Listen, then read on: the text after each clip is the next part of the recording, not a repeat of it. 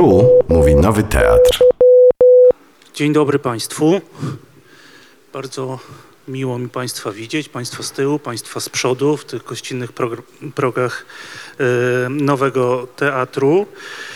E, witamy tych, którzy nas będą słuchali e, w internetach. Witamy wszystkich na literę O. Czworonogi też witamy, bez jakiejkolwiek dyskryminacji. Witamy wszystkich na literę P jak papież, na literę F jak filtry, czyli wydawnictwo, które wydało książkę, o której dzisiaj będziemy e, rozmawiali. Książkę Mirosława Wlekłego, e, Dobry wieczór Państwu.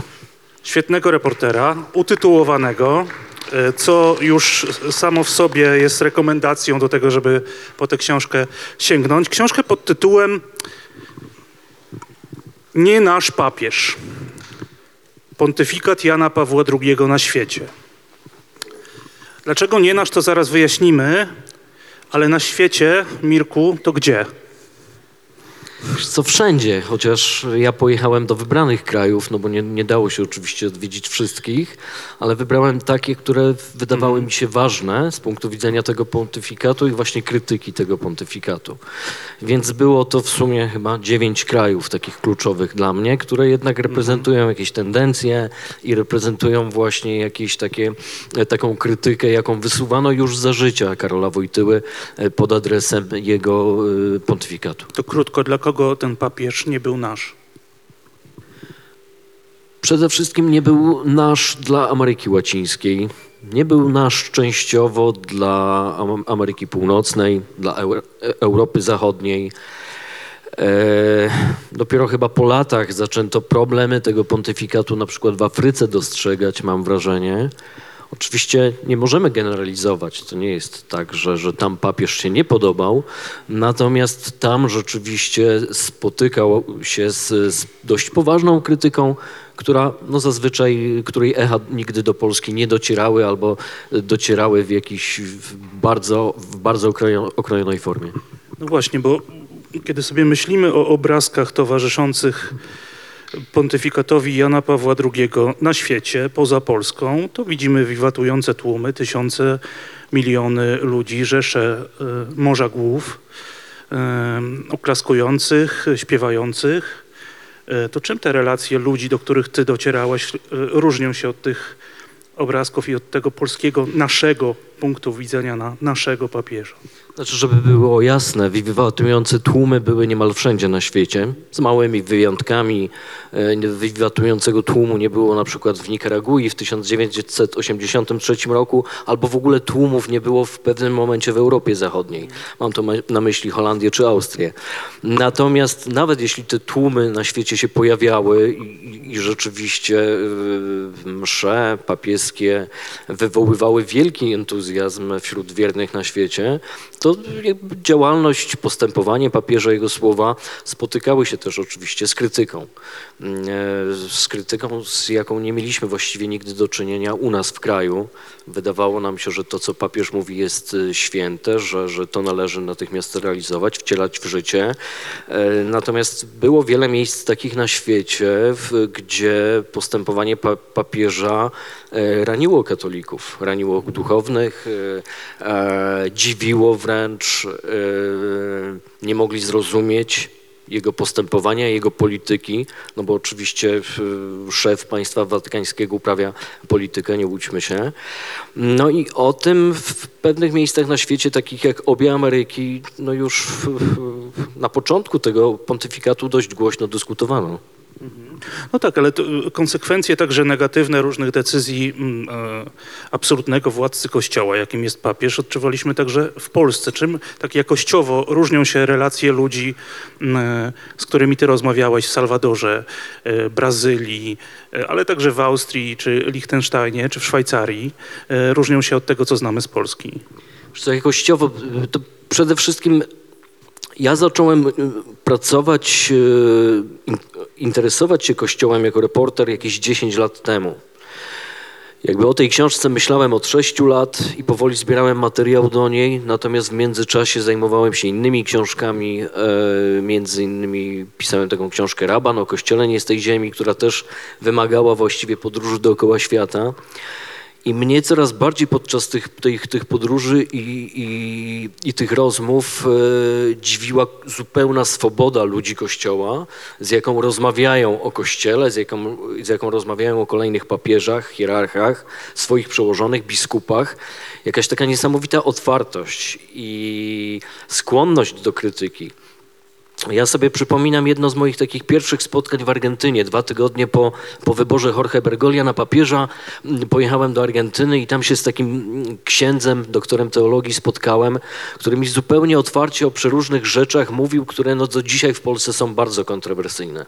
O podejściu Kościoła do osób homoseksualnych, o antykoncepcji, o komunii dla rozwodników. I on mi o tym tak opowiadał otwarcie i tak miał też y, odważne z mojego polskiego punktu widzenia poglądy, no, że mi, wiesz, coraz bardziej szczęka do ziemi opadała. Jak już go wysłuchałem na, na, na wszystkie te, te tematy, jego odpowiedzi, to zada, zadałem mu pytanie wprost. I ksiądz się nie boi w, o tym mówić. No halo, ja to jadę i, i, i ja ten wywiad y, opublikuję. Być może dotrze do księdza przełożonych, że ksiądz to wszystko mówił. A on był jeszcze zdziwiony bardziej ode mnie, tym, że ja się dziwię.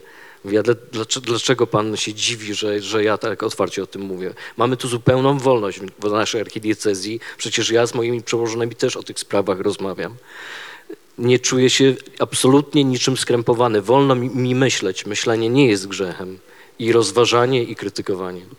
Polsce My, mam wrażenie, prawda, że my nawet dzisiaj jeszcze, no a może jednak ten krok za daleko nie pójść, no bo, bo jednak krytykować jakoś nie wypada.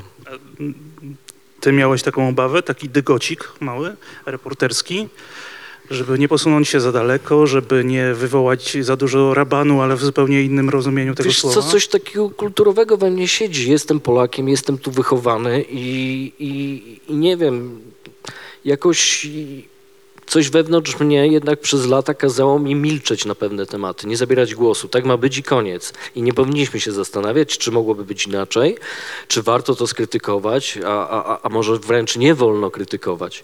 I to właśnie ci, y, ja powiem otwarcie, nie jacyś antyklerykałowie, ale księża, biskupi nawet za granicą, czy to w, w Brazylii, czy w Meksyku, e, czy w Libanie, e, to oni przekonali mnie, że to moje podejście jest jakieś bardzo wypaczone, że, że nie trzeba się tak zachowywać wcale wewnątrz Kościoła No katolickiego. tak, ale wydajesz tę książkę w Polsce.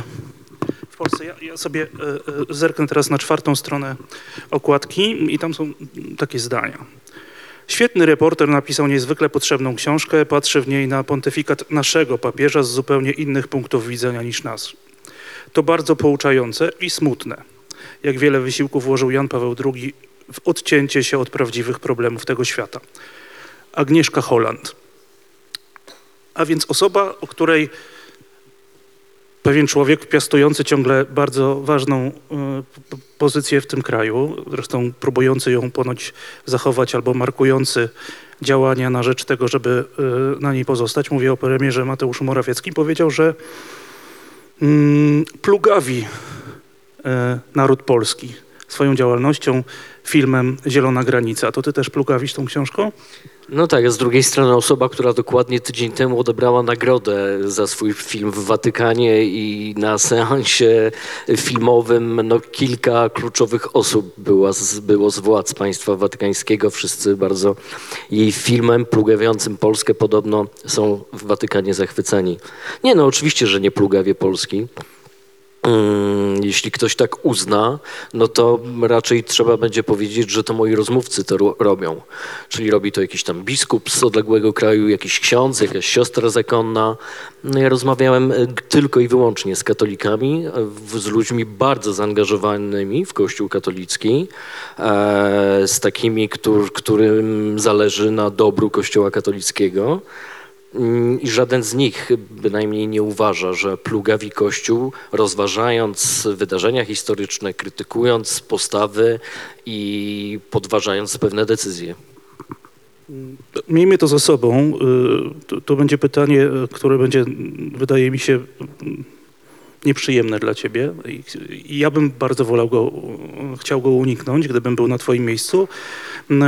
No ale muszę cię y, zapytać o to, czy ten nie nasz papież tytułowy y, dla ciebie jest nasz, twój, Jaki jest twój osobisty stosunek do, do Jana Pawła II? Z jakiego punktu startujesz? O tyle jest mój, że jest Polakiem i oczywiście jak, jak gdzieś tam od czasów studenckich podróżując po świecie, yy, na początku to była Ameryka Łacińska właśnie, no na każdym kroku słyszałem, e, jak to ludzie znają Polaków. Lubili się chwalić, kiedy dowiadywali się, że jestem Polakiem, no to każdy mówił, że zna Jana Pawła II i w Peru mówili, że na przykład Grzegorza Latę też znają. A w innym miejscu mówili, że znają Bońka. To zależy, któremu krajowi, który piłkarz więcej goli strzelił, prawda? Ale zawsze w tym repertuarze był Jan Paweł II. No i pod tym względem oczywiście, no fajnie, że identyfikują mnie, że znają kogoś z mojego kraju. Pod tym względem jest mój, jest moim rodakiem. Tak jak ty jesteś mój i, i, i też wiesz, jestem dumny z, z filmów, które zrealizowałeś, z książki, którą napisałeś. Jeśli, jeśli y, teraz się okaże gdzieś, że, że, że, że ktoś pochwala twoją pracę, to ja powiem, no przecież znam Marcina Gutowskiego, mój Marcin Gutowski, mój kolega e, od dzisiaj powiedzmy. W tym sensie Jan Paweł II jest mój i Czyli jeśli prostu ktoś mój pochwala y, zasługi, niewątpliwe, o czym wspominasz we wstępie już do książki Jana Pawła II, to też, y, to też mu przyklaśniesz. Oczywiście, że tak. No, za, zasług jakichś tam niepodważalnych miał y, wiele i, i, i, i ja też nie zamierzam ich podważać. My, my Polacy, y, najczęściej wspominamy o tej, która jest, która dotyczy upadku systemu komunistycznego w Europie Środkowej i Wschodniej. To jest jego niewątpliwa zasługa. Ty pokazujesz w swojej książce i to jest jej unikatowy rys, wydaje mi się, że cenę za wyzwolenie e, naszego miejsca na ziemi zapłacili e, ludzie w zupełnie innych zakątkach świata. No tak, niestety. Walka e, z komunizmem w małej części świata, w Europie Zachodniej, e, wymagała wiele, wielu ofiar, jak się okazuje. Oczywiście nie w sposób bezpośredni, z punktu widzenia Watykanu, z punktu widzenia Stanów Zjednoczonych myślę, że w sposób bardzo bezpośredni. E, No niestety w, w imię walki z ideologią marksistowską w Ameryce Łacińskiej ginęły tysiące osób. To nie były pojedyncze ofiary. E, oczywiście w mojej książce jest dużo mowy o, o, o, takim cichym pośredniu, pośrednim wspieraniu prawicowych dyktatur przez Watykan, a bardzo bezpośrednim przez Stany Zjednoczone o tej współpracy Watykanu ze Stanami Zjednoczonymi w imię walki z komunizmem właśnie. I o tym właśnie bardzo często, na ten temat bardzo często moi, moi rozmówcy się wypowiadają. Jezuita Jan Sobrino, e, Salwadorczycy, Kolumbijczycy, Meksykanie, siostra Iwon Gebara, jedna z najsłynniejszych zakonnic na świecie, Brazylijka. E, no oni oczywiście do dzisiaj to pamiętają. Żyli w gigantycznym uciśnieniu, w gigantycznych y, dyktaturach, których my sobie nie wyobrażamy, nawet jeśli pamiętamy nasz komunizm. Powiedzmy o jednej z nich. e, Salwador. Nazwisko, które e, w kontekście też historii pontyfikatu Jana Pawła II jakoś chyba pobieżnie Polacy znają. To jest Oscar Romero, tamtejszy biskup. Biskup, który poniósł śmierć z ręki e, no, funkcjonariuszy czy zwolenników e, tamtejszego reżimu, prawicowego reżimu, e, zblatowanego w dużej mierze z hierarchicznym, instytucjonalnym kościołem, tym konserwatywnym jego skrzydłem. Człowiek, któremu Jan Paweł II nie zaufał, któremu, jak mówią twoi bohaterowie, nie podał pomocnej dłoni, którego zaniedbał, przez którego nawet podczas e, pierwszego spotkania e, e, Romero czuł się upo- upokorzony. No tak w wielkim skrócie, w, oczywiście pamiętamy, pamiętamy mord księdza Popiełuszki w Polsce i jest to no, hiperważne wydarzenie dla nas. Proszę sobie wyobrazić tę sytuację razy 10, razy 20 czy 30 nawet. I tutaj mówimy o sytuacji Salwadoru. W Salwadorze doszło do takiej sytuacji, że, że politycy rządzącej mm, chrześcijańskiej demokracji e, za pomocą swoich szwadronów śmierci wycinali natychmiast takiego księdza, który wstawiał się za ubogimi, takiego, który nawet w delikatnych słowach krytykował ten, ten rząd. I tam rzeczywiście, nie mówiąc dużo świeckich, ale księdz, księża dość masowo na przełomie lat 70. i 80. zaczynali ginąć.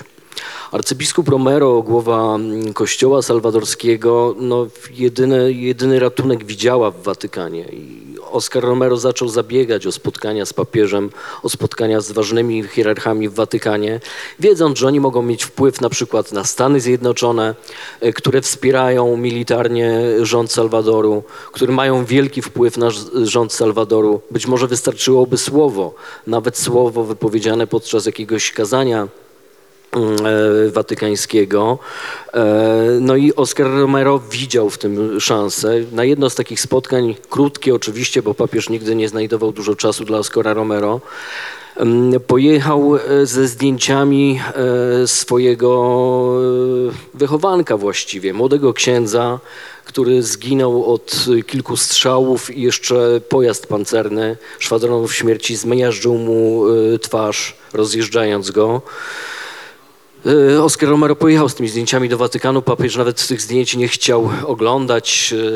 E, podczas tego i kolejnego spotkania zalecał arcybiskupowi spokój, dogadanie się z rządem, e, pójście z takim rządem na ugodę, jak gdyby kompletnie nie rozumiejąc realiów, które, które, które, z którymi st- stykał się wówczas Salwador, ale nie tylko Salwador, bo znakomita większość krajów Ameryki Łacińskiej. I niestety no, taki stan trwał niemal przez cały pontyfikat. Ta Ameryka Łacińska i ten kościół latynoamerykański nie mógł się otrząsnąć z tej polskiej, polsko-watykańsko-amerykańskiej walki z komunizmem, bo za każdym razem podwójnie obrywał za to rykoszetem. Jan Paweł II, mówiąc wprost, y, słuchał, ale nie słyszał. Słuchał, ale nie słyszał. Zastanawiam się, na ile też nie chciał słyszeć. Oczywiście to, to, to, to możemy dywagować teraz. Myślę, że kardynał Dziwisz mógłby odpowiedzieć jako jedyny w tej chwili na to pytanie. Tak on jest znany z tego, że odpowiada na pytania. Tak, on jest znany z tego. Y, Myślę, że on wie dużo na ten temat, y, jaka to była strategia, czy, czy, czy coś tam nie dochodziło, czy coś tam było niesłyszalne, czy było B, czy było niezrozumiałe y, z punktu widzenia Ka- Watykanu, czy po prostu wolano zatykać uszy, no bo były ważniejsze cele w danym momencie. Y, Do tych celi y, należało wspieranie Stanów Zjednoczonych, no i właśnie walka z komunizmem w Europie Wschodniej, o której tu mówimy. Jan Paweł II wierzył, że Oscar Romero jest komunistą. E, Tak, nie, niewątpliwie zaczynał wierzyć, a to, a to z powodu e, tego, że władze salwadorskie informowały Watykan o tym, oczerniały Oscara Romero. Inni biskupi e, zaprzyjaźnieni z rządem salwadorskim też słali donosy do Watykanu. Tak samo jak słali donosy na, na szeregowych księży salwadorskich, którzy po prostu, ich działalność ograniczała się do wspierania ubogich, do pracy w ubogich dzielnicach. No oni wszyscy byli nazywani komunistami, e, wręcz rewolucjonistami. Oskarżano ich o to, że, że, że, że, że próbują chwycić za broń, że wywołać e, niepokój w tym kraju i takie fałszywe oskarżenia cały czas niestety do Watykanu płynęły. A w Watykanie mam wrażenie, że nikt nie miał ochoty ich zweryfikować, bo całe otoczenie, najbliższe otoczenie Jana Pawła II niestety sprzyjało e, prawicowym dyktatorom w Ameryce Łacińskiej, no, czego punkt kulminacyjny mieliśmy w 1983 roku, kiedy Dziwisz z Angelo Sodano niemal wprowadzili, niemal wypchnęli Jana Pawła II na, na, na balkon z Pinochetem e, przed wielotysięczny tłum. I no to, to, to jest taki chyba symbol, symbol tych relacji e, watykańsko-łacińskich e, z czasów pontyfikatu Jana Pawła II. Właśnie ten Jan Paweł II na balkonie z Pinochetem i to podczas tej samej pielgrzymki, kiedy oczywiście nie znajdował czasu na spotkanie się, czy tam odwagi na spotykanie się z ofiarami e, dyktatury Pinocheta. Nie znalazł czasu dla Romero, znalazł czas na celebrację spotkania z Augusto Pinochetem. Y, Tę postawę Oscar Romero y, no, opłacił własnym życiem. A mówimy o człowieku, który dzisiaj jest wyniesiony na ołtarze przez papieża Franciszka. Tak, to jest święty obecnie i to jest człowiek, który zginął w trakcie odprawiania mszy świętej. Także to jest y, jeden z dwóch biskupów w historii Kościoła katolickiego, który zginął w trakcie odprawiania liturgii. Wie- O, o jedną rzecz chciałbym cię zapytać. Jedną wątpliwość miałem czytając twoją książkę. Wyczuwałem taki delikatnie manichejski podział na dobrych i złych. To znaczy ci lewicujący księża pracujący w dzielnicach biedoty w Ameryce e, Łacińskiej to ci dobrzy, jednoznacznie zawsze, e, a konserwatywni, zblatowani e, z władzą albo po prostu myślący inaczej o świecie to ci źli. Y, Oczywiście, bo To chyba nie jest takie proste. No. Oczywiście, że to nie jest takie proste. Ja w mojej książce przedstawiam punkt widzenia tych, tych lewicujących właśnie księży, tych lewicujących katolików, tych właśnie, którzy krytykują pontyfikat Jana Pawła II. No i, i, i, i taka właśnie jest no, dość znakomita większość wiel, wielu katolików w wielu krajach Ameryki Łacińskiej. I to oczywiście y, ich punkt widzenia też jest przesadzony. Też y, ta, ta, prawda z całą pewnością tkwi gdzieś tam pomiędzy e, jedną a drugą racją. E, z tego też wynika przeciwstawianie w mojej książce Janowi Pawłowi II obecnego papieża, papieża Franciszka, gdzie ci moi rozmówcy w Ameryce Łacińskiej też stale gdzieś tam podkreślają, tam się co 50 stron pojawia. No a mamy wreszcie swojego papieża od 2013 roku, czyli znowu ta sama sytuacja, tak?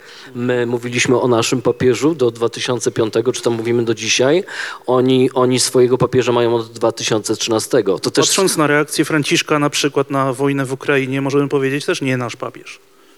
Oczywiście, że możemy tak powiedzieć, no i jakoś powszechnie tak mówimy. Takie komentarze u, u, ukazywały się w, w wielu tytułach prasowych od lewa do prawa.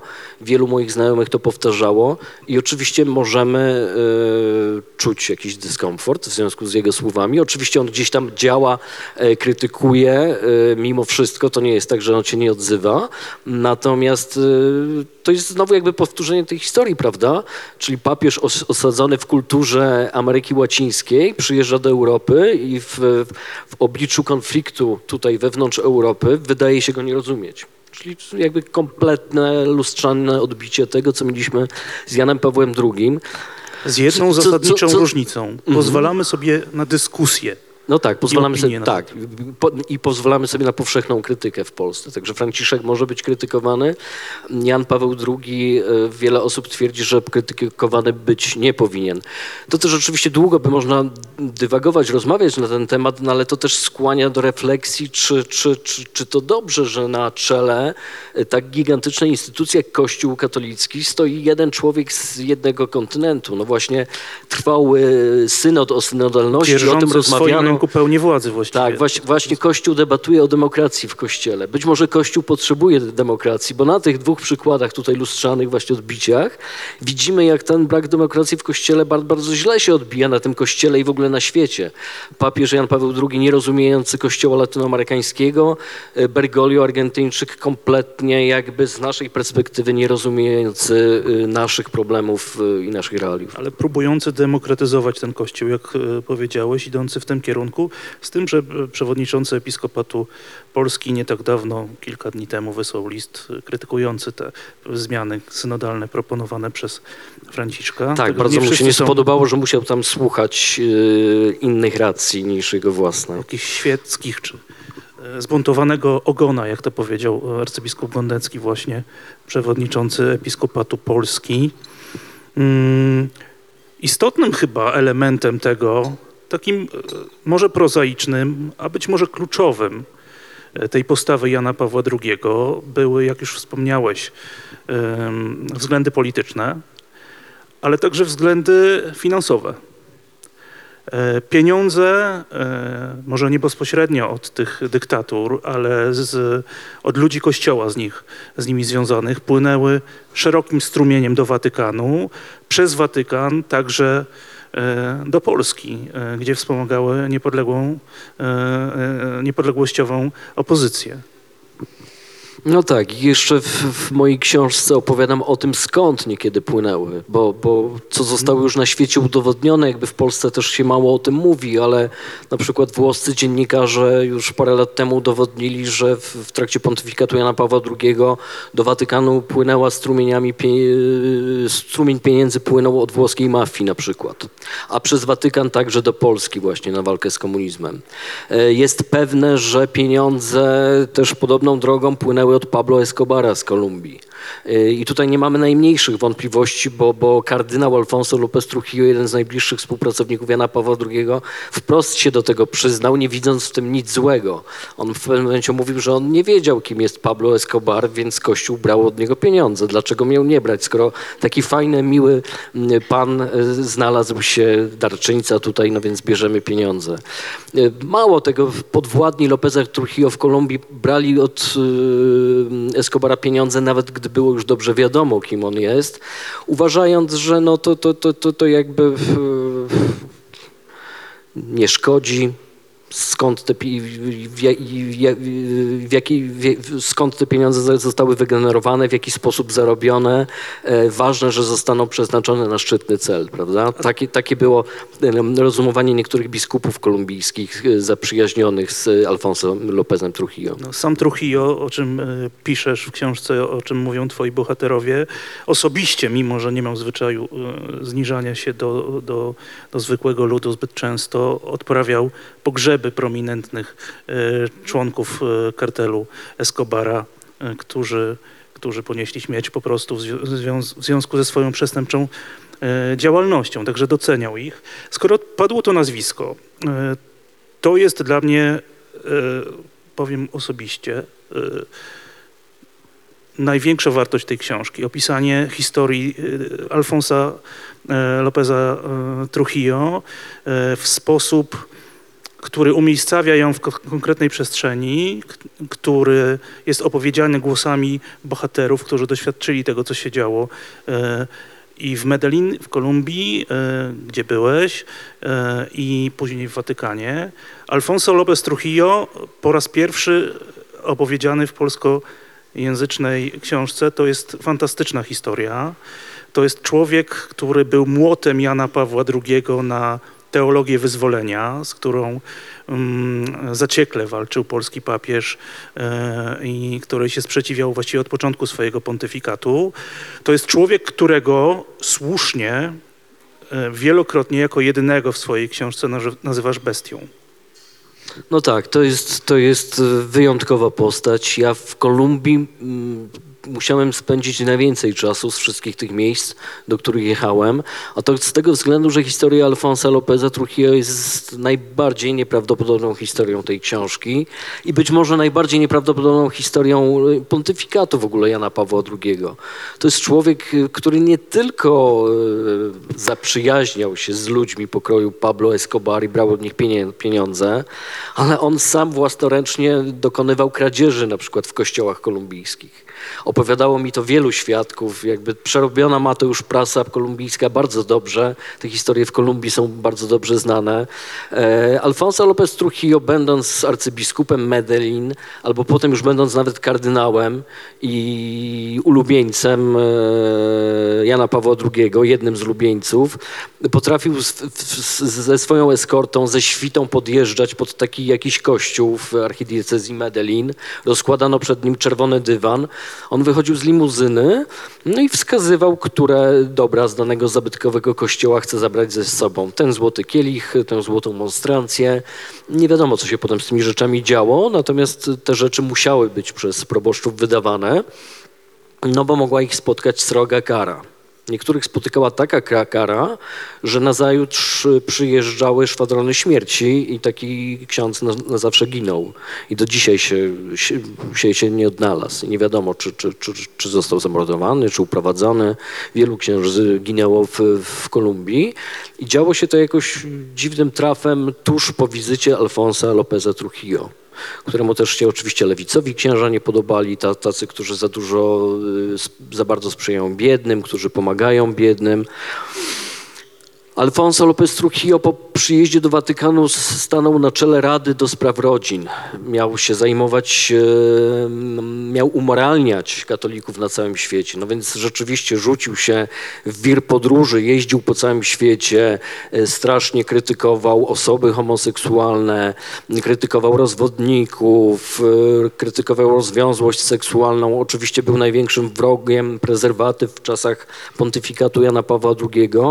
No i cały czas mowa o człowieku, który na bieżąco, na, na porządku dzielny, dziennym w swoich tajnych apartamentach organizował gejowskie orgie zakrapiane alkoholem.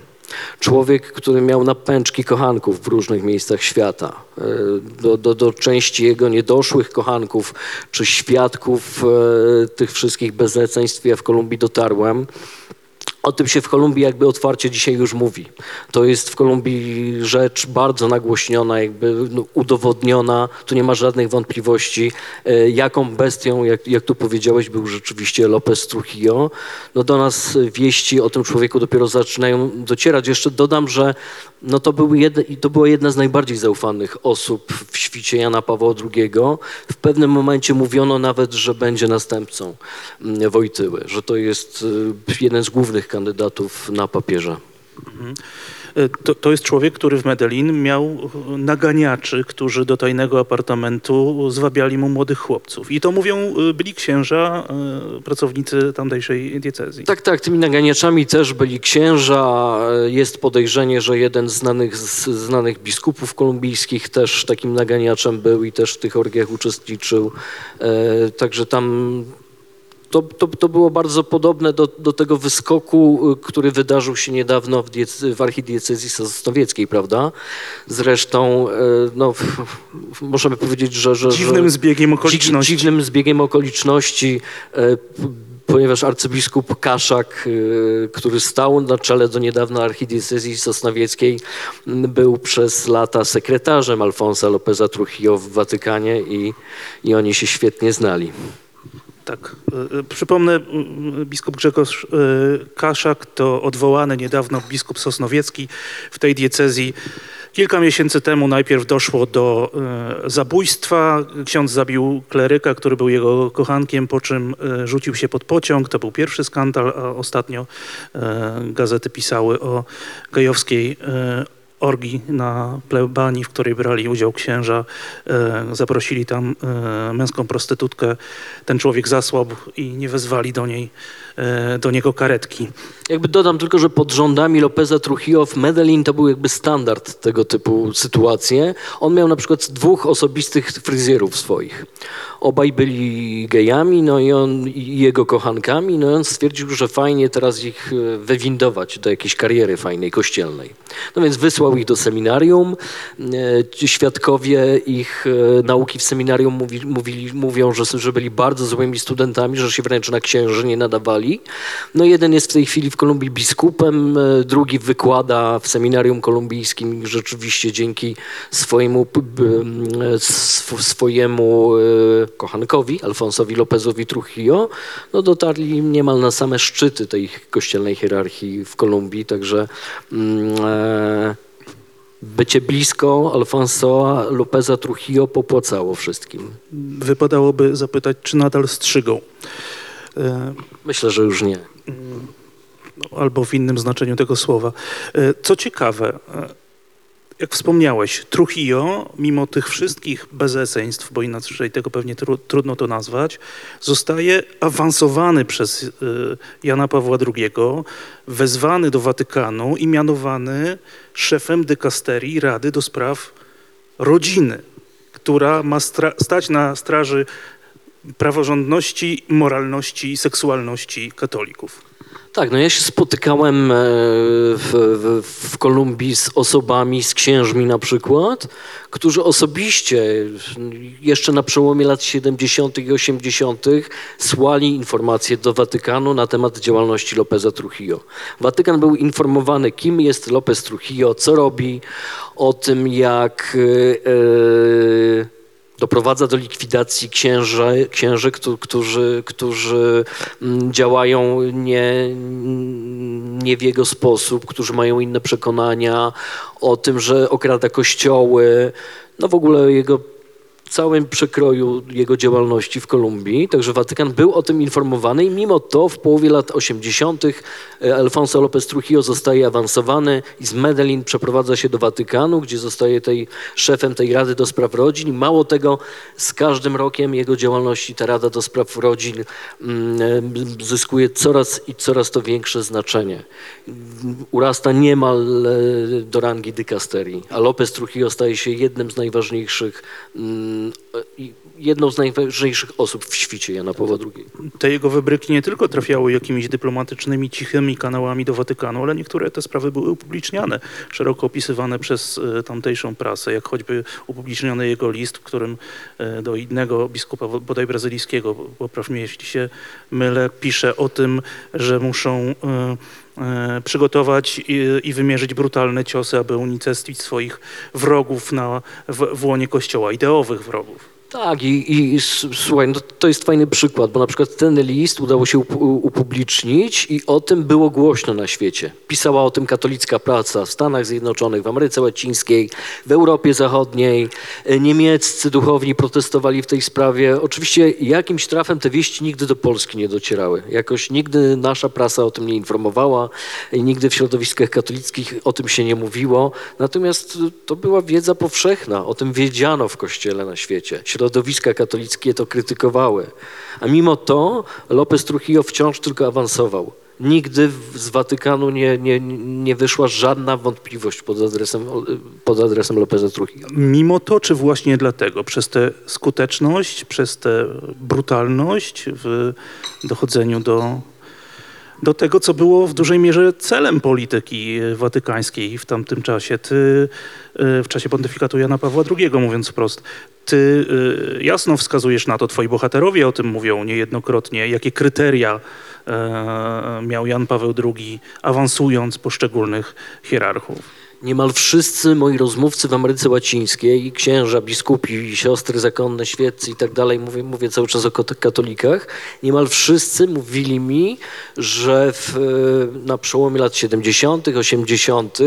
w Ameryce, w, Ameryce Łacińskiej nie było w kościele większego antykomunisty i większego konserwatysty, jeśli chodzi o mm, e, edukację seksualną katolicką, niż Alfonso López Trujillo. I wszyscy też to podkreślają, że był po prostu wymarzonym hierarchą z tego z kontynentu dla Jana Pawła II. Był po prostu osobą, który, która y, jest w stanie tę watykańską misję na tym kontynencie wykonać perfekcyjnie i on rzeczywiście jak żołnierz zadanie po zadaniu wykonywał. Odsuwał od urzędów księży, którzy myśleli inaczej. No i oczywiście ta, ta obsesja na punkcie seksualności, prezerwatywy, no to, to, to też w drugiej, w drugiej połowie jego działalności już tej watykańskiej właściwie objeżdżał e, dziesiątki, jeśli nie setki krajów świata, mm, przekonując ludzi, że prezerwatywy mają wielkie dziury i to właściwie przez prezerwatywy e, szerzy się na świecie e, epidemia AIDS, a, a, a- nie wprost przeciwnie. Jan Paweł II w ogóle w sprawach seksualności miał dość osobliwych doradców i ekspertów. Od początku właściwie, jeszcze jako Karol Wojtyła, jeszcze jako kardynał w Krakowie. Wszystko wskazuje na to, że takich szukał sobie, że taki sam miał przekonania, że takich szukał. No, niesamowite są teraz na przykład, odwołam się znowu, ale komentarze obecnego papieża, który sam mówi o, o jeszcze niedawnej obsesji Kościoła katolickiego na punkcie sek- seksualności. Mówi o tym, że, że, że księża, którzy przy konfesjonałach wypytują o to, jak, kiedy, ile razy, w jaki sposób. E, mówi wprost, że tych księży należałoby e, kierować na leczenie psychiatryczne. No, a rzeczywiście ta obsesja taka była. No, no, no, no, no, no ja sam pamiętam z lekcji religii, z jakichś tam spowiedzi właśnie, kiedy byłem e, ministrantem dawno temu. E, ja sam słyszałem w konfesjonale takie pytania, które mnie przerażały i których ja jako dziecko jeszcze wówczas kompletnie nie mogłem zrozumieć. I dopiero po latach do mnie docierało, o co ci księża mnie wypytywali. Tymczasem nauczanie Kościoła, e, choćby w kwestii antykoncepcji, wcale nie musiało wyglądać tak, jak wygląda. I właściwie, co pokazujesz, o czym opowiadasz, o czym mówią twoi bohaterowie, wiele nie brakowało, żeby wyglądało zupełnie inaczej. No tak, tak. Mowa tutaj o encyklice Humane Vitae, e, encyklice ogłoszonej przez papieża Pawła VI. No, przez dwa lata trwała debata w Watykanie na ten temat i właściwie zdecydowana większość debatujących, doradzających papieżowi Pawłowi VI była za tym, żeby dopuścić antykoncepcję, czy częściowo ją dopuścić. I to nie są publicystyczne dywagacje, są Oczywiście, wyniki to- głosowań w komisjach watykańskich. Znane są liczby, tak, oczywiście. No i papież Paweł VI, który wydawał się, oczywiście też nie mam, tu nie mamy pewności, ale wydawał się przychylny tym zmianom i dopuszczeniu antykoncepcji, on się jednak długo wahał. E, Trwały zakulisowe rozgrywki, konserwatyści i, i zwolennicy jakiejś bardziej twardej linii napierali, żeby jednak nie dopuścić do tego. No i czym się też najbliższe otoczenie krakowskie Karola Wojtyły chwaliło, e, jakby ta linia krakowska bardzo konserwatywna, bardzo twarda zwyciężyła wówczas w Watykanie.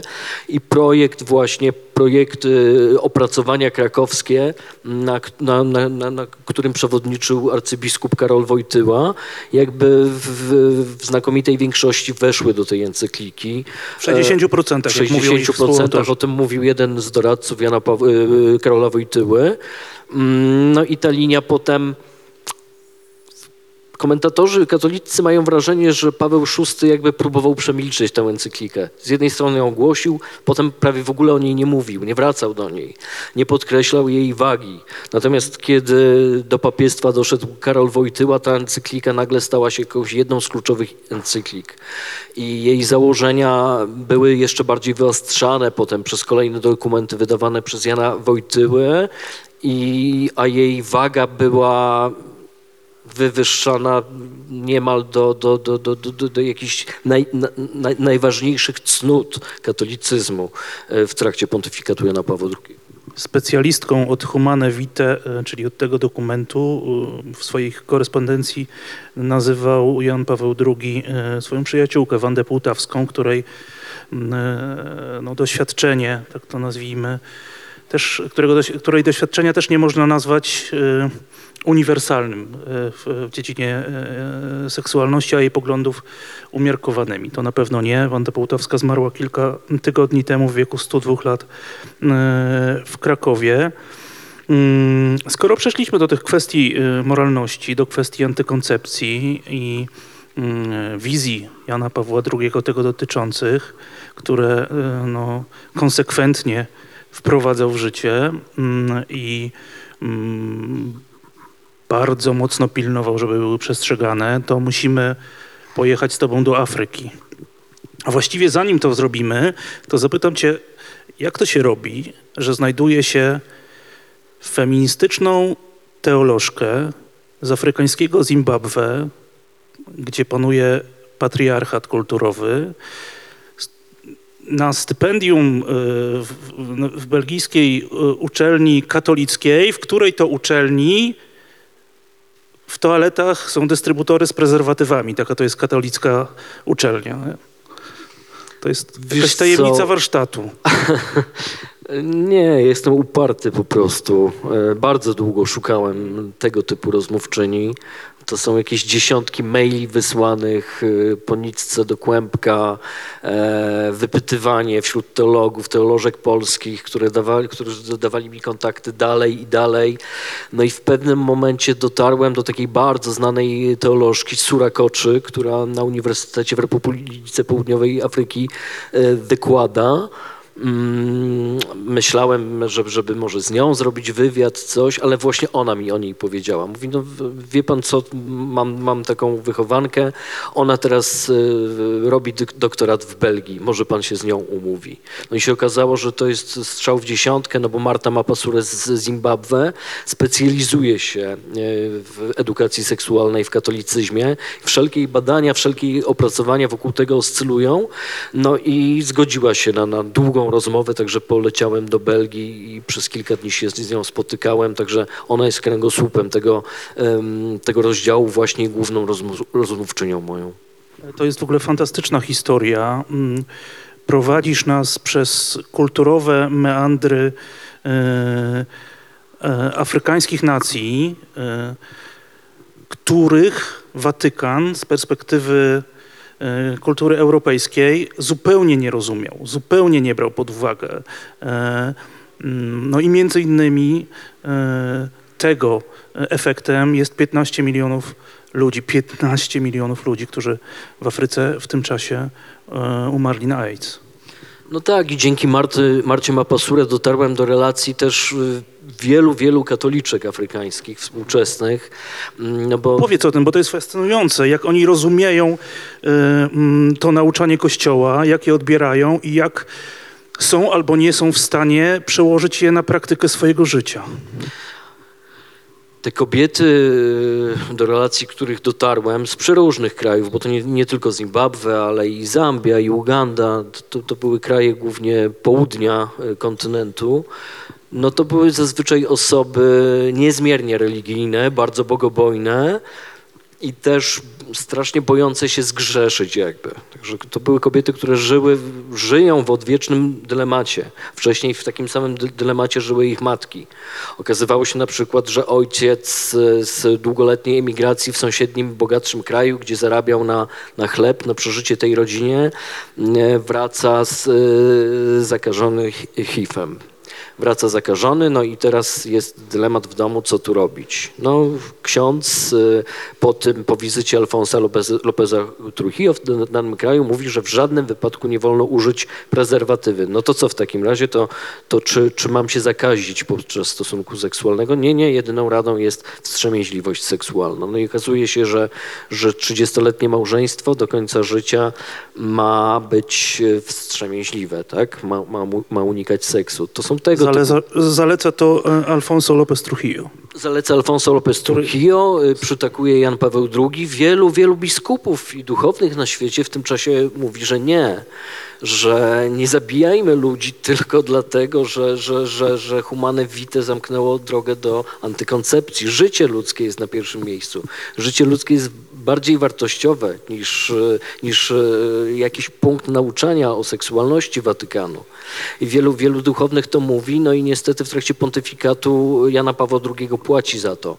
Teologowie y, dostają kary, y, księża są odsuwani od swoich stanowisk, jeśli tylko mówią, że no w takiej sytuacji jak afrykańska, ta prezerwatywa jednak jest uzasadniona i powinna być dopuszczana i nie powinno to być u- uznawane za grzech, a nawet, a, a gdyby to uznać za grzech, no to taki grzech powinien zostać odpuszczany.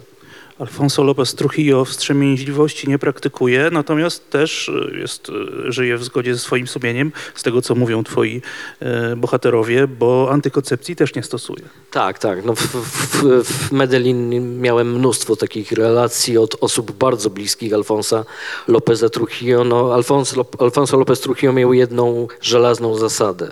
On rzeczywiście nie chciał grzeszyć i podobno prezerwatywy nigdy nie używał, więc kiedy sprowadzano mu męskie prostytutki, mm, no to te opłaty zazwyczaj były większe, no bo tam w zamówieniu był seks bez prezerwatywy. Mm, e, Po śmierci Alfonsa Lopeza Trujillo wydano komunikat na temat przyczyn jego zgonu, natomiast w Kolumbii są wszyscy przekonani, że Alfonso Lopez Trujillo zmarł na AIDS. Pewnie biskup Grzegorz Kas- Kaszak, emerytowany już mimo młodego wieku Sosnowiecki, e, wie na ten temat więcej, ale e, pytanie, czy Tak odpowie warto na się pytanie. badać. W ogóle to już nie mój research, ale o tym opowiadał mi Mar- e, Frederick Martel, autor słynnej Sodomy, mm, który zrobił wiele wywiadów w klinikach rzymskich, głównie w klinice Gemelli, no, gdzie lekarze mu mówili, że rzeczywiście księża należą do tej grupy, którzy, któ- która boi się przychodzić na badania. I w związku z tym przez całe lata e, umieralność wśród księży była dużo, dużo wyższa niż wśród przedstawicieli innych grup zawodowych. Mhm. E, Mówiliśmy trochę o tych kryteriach, według których e, Jan Paweł II dobierał biskupów w całym świecie. To były, no i to po- potwierdzają także byli wysoko postawieni funkcjonariusze aparatu władzy kościelnego, e, pracujący w dykasteriach, pracujący w nuncjaturach apostolskich w różnych częściach e, świata. Właściwie były e, trzy punkty. Po pierwsze, sprzeciwianie się kapłaństwu kobiet. Po drugie, odrzucanie antykoncepcji i aborcji. No i po trzecie, konserwatywne spojrzenie poli, e, polityczne e, na świat. E, Jeśli chodzi o sprawy stricte duchowe, kryteriów nie przedstawiano. co potwierdzają takie nominacje jak Trujillo i wiele innych, jak Juliusz Pec, jak Sławoj Leszek Guć, jak Józef Kowalczyk, jak... e, mm, Jak, wielu, jak Hans Hermann e, Groer e, w Szwajcarii, w, w, w Austrii, przepraszam. Ty, ty opowiadasz też historię e, szwajcarską e, biskupa Hasa, prawda? Tak, no ja wybrałem biskupa Hasa w Liechtensteinie, dlatego że był to właściwie ostatni z tych nominantów Wojtyły, takich y, hiperkonserwatywnych, który kiedy ja pisałem tę książkę jeszcze był aktualnym arcybiskupem. Jego, on przeszedł na emeryturę dopiero w sierpniu tego roku, także on wciąż był u władzy. No jest to człowiek, który doprowadził do niemal całkowitego wyludnienia kościołów w Liechtensteinie.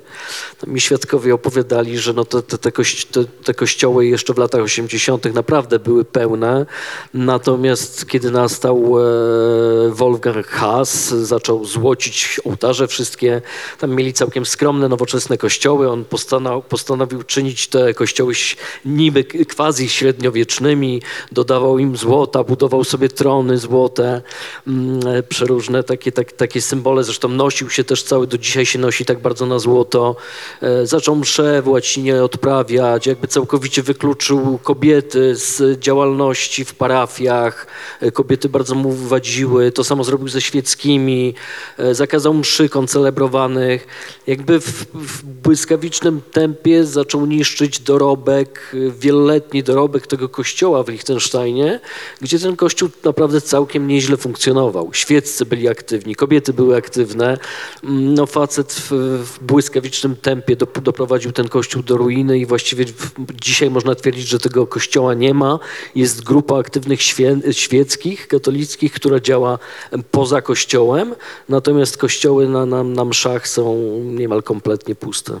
I do, do, do, do podobnej sytuacji, o czym ja tam wspominam i o czym opowiadają moi bohaterowie w różnych krajach, dochodziło też w innych miejscach Europy Zachodniej. Mowa tu o Holandii, Austrii, Szwajcarii właśnie też. No, ten austriacki y, przypadek jest szczególny, bo Hans Hermann Groer był drapieżcą seksualnym pierwszej wody.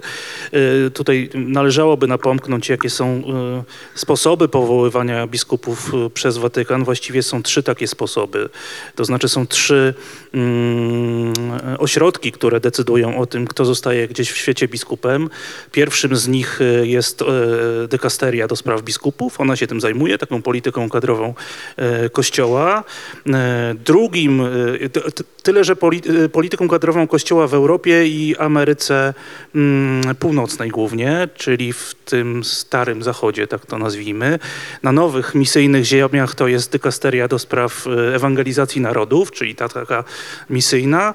No i jest jeszcze trzecia możliwość, to znaczy w krajach jawnie antykościelnych, w których panują na przykład komunistyczne dyktatury, zajmuje się tym sekretariat stanu, czyli, czyli mm, no, rząd, e, wprost rząd watykański. I tak było w Polsce e, za czasów komunizmu. Jan Paweł II przeciągnął ten okres na, na czas wolnej Polski również, ale jest jeszcze trzecia, e, czwarta możliwość, to znaczy arbitralny wybór władcy absolutnego papieża.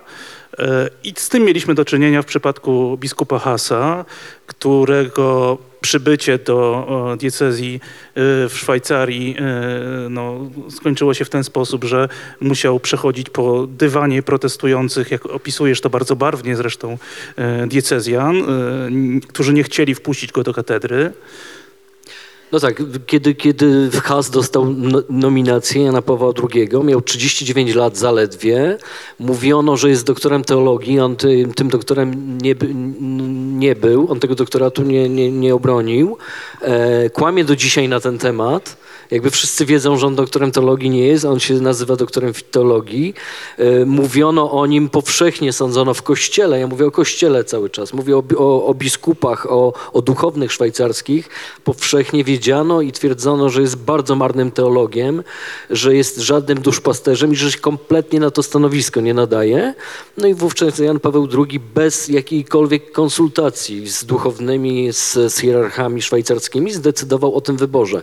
Podobnie zresztą czynił w, w innych miejscach, w Holandii, w Austrii, wbrew miejscowym kościołom. No i rze- rzeczywiście wówczas w Szwajcarii doszło do gigantycznego protestu. 2000 osób e, w trakcie tej, e, tej uroczystości nominacji protestowało. Ludzie położyli się, zrobili, utworzyli żywy, żywy dywan e, przed kościołem. To samo zresztą, ale na mniejszą skalę później działo się w Liechtensteinie, gdzie Jan Paweł II specjalnie dla Hasa, wbrew, wbrew e, woli e, katolików w Liechtensteinie, utworzył specjalnie arcybiskupstwo. No i to arcybiskupstwo do dzisiaj jest. Has do sierpnia tego roku tam, tam rządził. No dopiero papież Franciszek przyjął w sierpniu tego roku jego rezygnację. Mhm. Z tym, że przypadek Hasa no, pokazuje, że udokumentowane jest właściwie to wyludnienie kościoła. Nie sprawdził się jako administrator, nie sprawdził się jako duszpasterz. Ale tego typu przypadków arbitralnego powołania przez Jana Pawła II biskupa gdzieś w świecie jest więcej. W sąsiedniej Austrii y, był to wspomniany Hans Hermann Groer, który również nie był wcale mile widziany, nie był nikomu Podejrzewa się, znany. że 200 około ofiar może mieć na swoim koncie, także przypomnijmy, kim był Groer. młodych chłopców, gimnazjalistów i młodych seminarzystów, y, zakonników młodych, którzy mu y, podlegali. W Austrii, y, w której też nie boją się ludzie kościoła, także wysoko postawieni urzędnicy i hierarchowie kościelni mówić, mówić krytycznie o pontyfikacie Jana Pawła II, mówią wprost, Jan Paweł II wyciągnął go z kapelusza, wziął go znikąd. Y, Nie był na żadnych listach y, przygotowywanych y, przez y, kościelne urzędy i nie był brany pod uwagę na to stanowisko. Jan Paweł II y, arbitralnie, jak wspomniałem, sam y, go powołał. Z tym samym mieliśmy do czynienia w przypadku Teodora McCarricka w Waszyngtonie. Teodor McCarrick, na- nazwisko dość y, znane w ostatnich latach, jedyny w dwutysiącletniej historii Kościoła kardynał, który nie tylko został pozbawiony tego urzędu, ale w ogóle wyrzucony z kapłaństwa. Tak, i mówisz o tych, o tych y, trefnych nominacjach, o tych złych przykładach, a ja może dodam do tego, jak jednocześnie e, dobrych ludzi wycinano. No, na przykład na północy Brazylii, w Recife, żył taki biskup Elder Camara. To jest y, legenda kościoła katolickiego, człowiek, który będzie wkrótce wyniesiony na ołtarze e, o kompletnie, zupełnie nieposzlakowanej opinii. No, przyjaciel właśnie biednych, prostolinijny biskup, który niemal chodzący anioł po, po, po ziemi, stworzył taki instytut y, katolicki, taką uczelnię w Recife, którą uważano za najbardziej światłą, najlepszą uczelnię katolicką w całej Ameryce Łacińskiej. No Jan Paweł II doprowadził mimo protestów też tam miejscowych Brazylijczyków, którzy chcieli, żeby Elder Camara nadal mm, stał na czele kościoła w Recife. Jan Paweł II zastąpił go mm, konserwatywnym biskupem, który natychmiast tę, tę uczelnię katolicką zamknął, wyrzucił z niej kobiety, wyrzucił świeckich, e, stworzył typowe seminarium tylko i wyłącznie dla księży. Później ten arcybiskup wsławił się w całej Brazylii, ale nie tylko na świecie było o tym głośno, ponieważ na, te, na terenie tej archidiecezji w ciąży zaszła, nie chcę przekłamać, ale chyba trzynastolatka zgwałcona. Tam wspólnie z rodzicami zdecydowano o aborcji. Pod, ta, poddano tę dziewczynkę aborcji, natomiast ten arcybiskup ogłosił ekskomunikę jej matki i lekarza, który, który, który mm, tę aborcję przeprowadził, no, no bo uważał, że, że, że to było postępowanie bardzo grze, grzeszne. Uważał, że ta dziewczynka, to dziecko, to malutkie dziecko, że ma, ma zostać matką. Tymczasem, e, podczas kiedy te e, uczelnie zamykano, e, w różnych miejscach w świecie otwierane za zgodą i poparciem Watykanu i Jana Pawła II były uczelnie, szkoły otwierane przez ultrakonserwatywne organizacje jak Opus Dei czy Legioniści Chrystusa.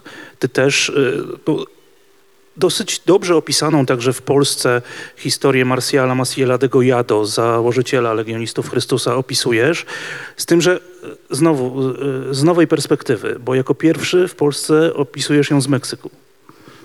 No tak, docieram do jego ofiar między innymi. Docieram do ofiar, do osób, które były bardzo blisko Marsjala Maciela, no i to są rzeczy, to są rzeczy przerażające, które się w głowie nie mieszczą. Rzeczywiście, tak jak mówisz o Marsjalu Macielu, w Polsce wiemy stosunkowo dużo, dużo więcej niż o Lopezie Trujillo. Ale wspomnijmy, to był Przypomnę może, że jakby informacje do Watykanu o Lopezie Trujillo płynęły od 1949 roku o Masielu. o Macielu, tak? O tym, że, że, że molestuje, że gwałci dzieci, e, że deprawuje młodych seminarzystów, no i o tym, że jest narkomanem jeszcze.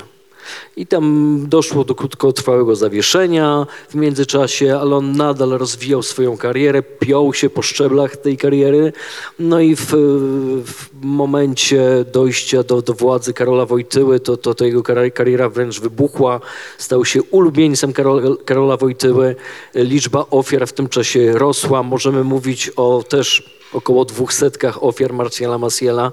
Marsjal Maciel oprócz tego, że współżył z dziećmi, z młodymi seminarzystami, to miał też rozsiane po świecie rodziny potajemne, bo Był zakonnikiem, księdzem. Tak. te kobiety, te kobiety nie, nie zdawały sobie sprawy, że on był księdzem, miał co najmniej pięcioro dzieci i część tych swoich synów też gwałcił. To jest jakby udowodnione, tu nie ma żadnych wątpliwości. Informacje na ten temat płynęły do Watykanu. Ja rozmawiałem z ofiarami Marsjala Maciela, którzy e, zdesperowani po wielu latach słania informacji o Macielu po hiszpańsku do Watykanu, no stwierdzili może w tym Watykanie nikt nie rozumie języka hiszpańskiego, no więc zaczęli te, te informacje, te dokumentu, dokumenty tłumaczyć na język polski. I kolejne dokumenty słali po polsku, licząc, że, że sekretarz Dziwisz dostarczy je Janowi Pawłowi II, że, że Jan Paweł II je przeczyta. No niestety z ust Jana Pawła II wciąż wydobywały się jedynie peany na cześć Marsjala Maciela, który dostarczał olbrzymich pieniędzy Watykanowi, ale też dostarczał, wciąż otwierał nowe seminaria na terenie całego świata, dostarczał wielu, wielu młodych duchownych, więc był no, bardzo pożytecznym człowiekiem dla Watykanu wówczas. I z punktu widzenia Watykanu no, warto było przymykać oko na to, że jest notorycznym gwałcicielem i narkomanem. To jego dotyczy anegdota, którą, a- anegdota, e, historia, którą, prawdziwa, którą opowiedział na e, pokładzie samolotu lecącego do Abu Dhabi e, papież Franciszek, mówiąc o tym, że, że do Watykanu tra, trafiło całe dossier, dokumentacja dotycząca przestępstw Degojado. Jan Paweł II zwołał spotkanie tego dotyczące. W tym spotkaniu brał udział m.in. późniejszy Benedykt XVI, kardynał Józef Ratzinger, który zabrał tę dokumentację na to spotkanie, po czym wrócił, jak e, opowiadał jego sekretarz, e, kazał schować tę dokumentację z powrotem do szuflady, bo tu cytat, wygrała druga strona. Działa druga strona, tak. No, Ratzinger wówczas był y, tą osobą, która próbowała się jakoś temu sprzeciwić, która próbowała uruchomić jakieś postępowanie wobec Maciela. No, okazało się, że był za słaby. No i teraz z każdym rokiem wychodzą kolejne rzeczy, zostają udowodnione, na przykład sprawa McCarricka, też potwierdzona poprzez y, e, postępowanie watykańskie, potwierdzona przez papieża Franciszka, że o, o sprawie McCarricka i o jego przestępstwach seksualnych Jan Paweł II też dobrze wiedział. Był na ten temat poinformowany, no niestety lekceważył to doniesienie. E, Jeszcze tuż przed śmiercią e, zniedołężniały Jan Paweł II na placu Świętego Piotra przytulał obchodzącego tam z 50-lecie swoich święceń kapłańskich Marsjala Maciela de Goyado i nazywał go wzorem dla, do naśladowania dla młodych. Młodzieży, tak. A zaraz po jego śmierci y, Benedykt XVI jedną z pierwszych decyzji, które podjął, to rozwiązanie sprawy de Goyado, wszczął śledztwo i natychmiast odsunął meksykańskiego duchownego. Znaczy tych odsunięć w ogóle było mnóstwo, o czym znowu się w Polsce za dużo nie mówiło. Z, z naszego tu polskiego punktu widzenia wszystko się działo po cichu, natomiast na świecie katolicy to dostrzegali. Opisywane to było w, w prasie. Angelo Sodano, e, prawa ręka Jana Pawła II, no człowiek numer dwa Watykanu w trakcie tego pontyfikatu, też natychmiast zostaje przez Benedykta odsunięty. Nie mówiąc już o tych wszystkich przybocznych Jana Pawła II, którzy zostali przez Franciszka odsunięci. E, sprawa... Kardynał Dziwisz trafia do Krakowa. W Watykanie Dziwisz? Nie chcą. Tak, tak, to, to, to, to, to, to super opisane przez ciebie w twojej książce o, o, o Dziwiszu. Dziwisz natychmiast zostaje odsunięty przez Benedykta, ponieważ Benedykt Dziwisza nie trawi. Niestety nie był w stanie przeciwdziałać e, Dziwiszowi, no przecież był, był e, w- kluczową osobą w życiu Jana Pawła II. E, To się dzieje z żywymi, ale to się dzieje też z martwymi. E, Ja dopiero w Kolumbii dowiedziałem się o tym, że no López Trujillo został z honorami pochowany w Watykanie, natomiast e, kiedy nastał papież Franciszek, no jego, jego, jego ciało, jego grób został przewieziony do Medellin, ponieważ Franciszek uznał, że López Trujillo nie jest osobą godną, żeby spoczywać wśród świętych, wśród papieży e, w, w podziemiach watykańskich. Jednocześnie Franciszek y, odblokował na nowo proces beatyfikacyjny Oscara Romero.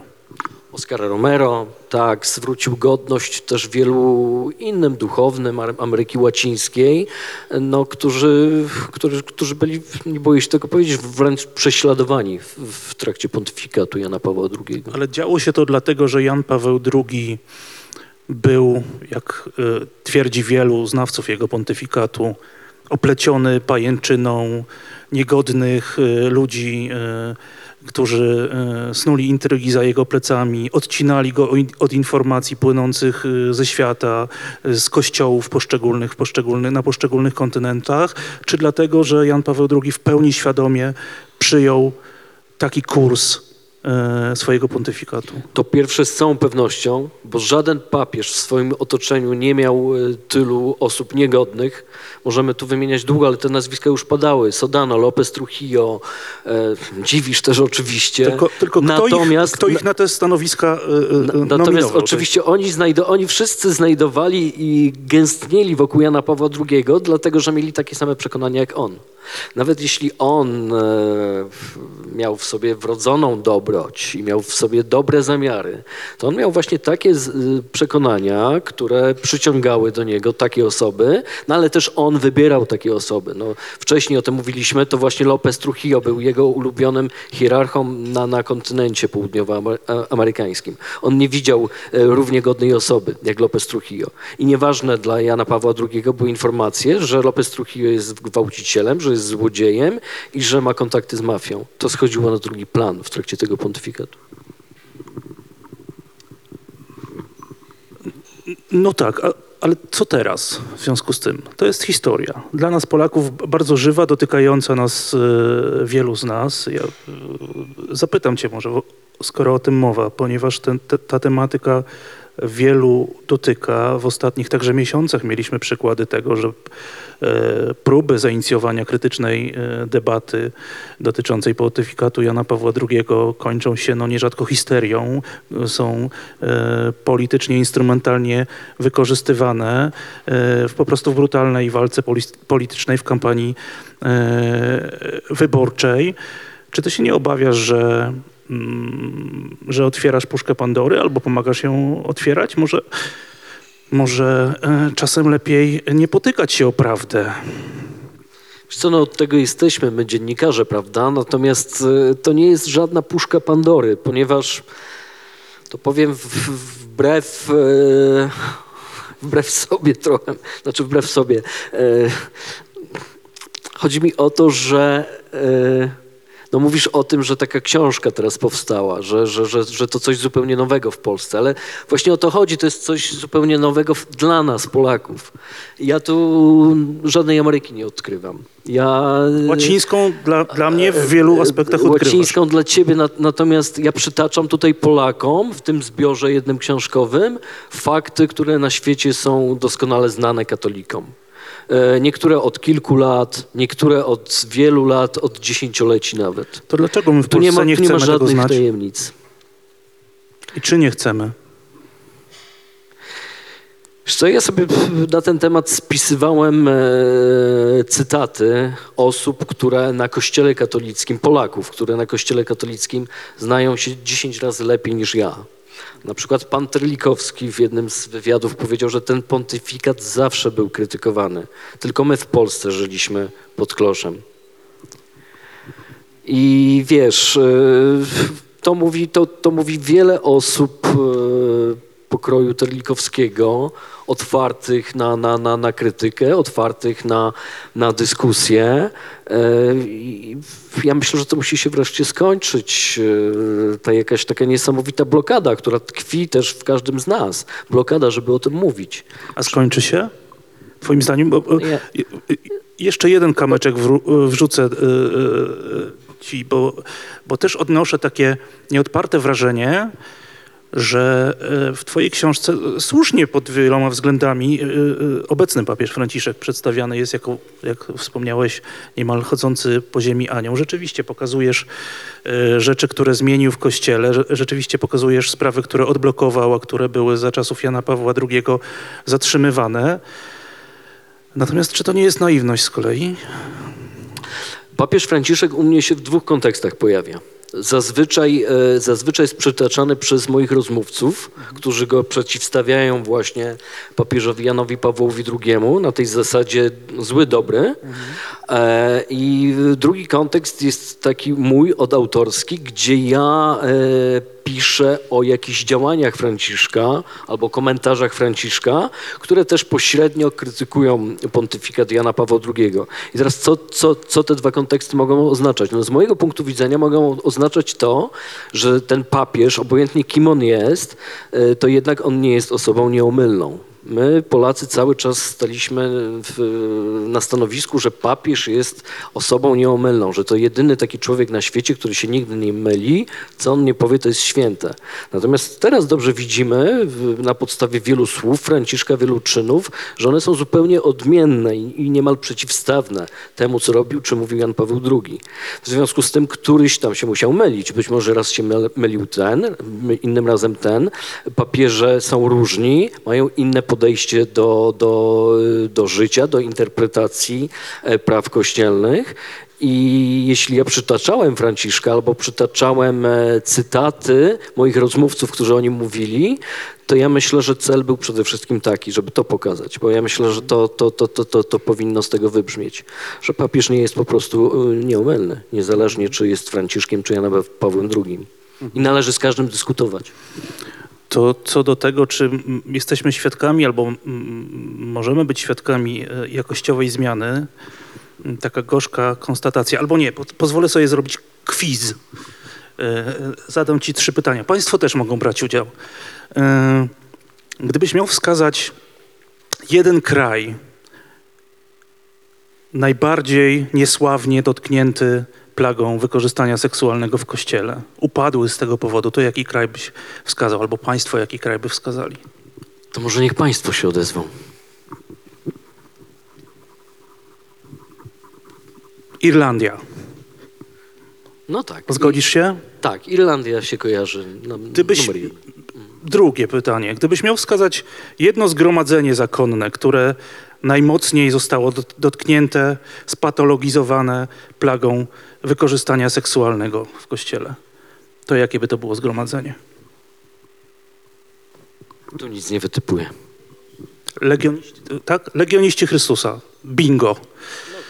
E, A gdybyś miał wskazać jednego hierarchę, który m, naj, najwyżej postawionego, kardynała na przykład, który e, najbardziej dotknięty albo naj, najgłośniejszy przypadek kardynała, który e, był oskarżany i e, no, ukarany przez Kościół w związku z, ze swoimi nadużyciami seksualnymi.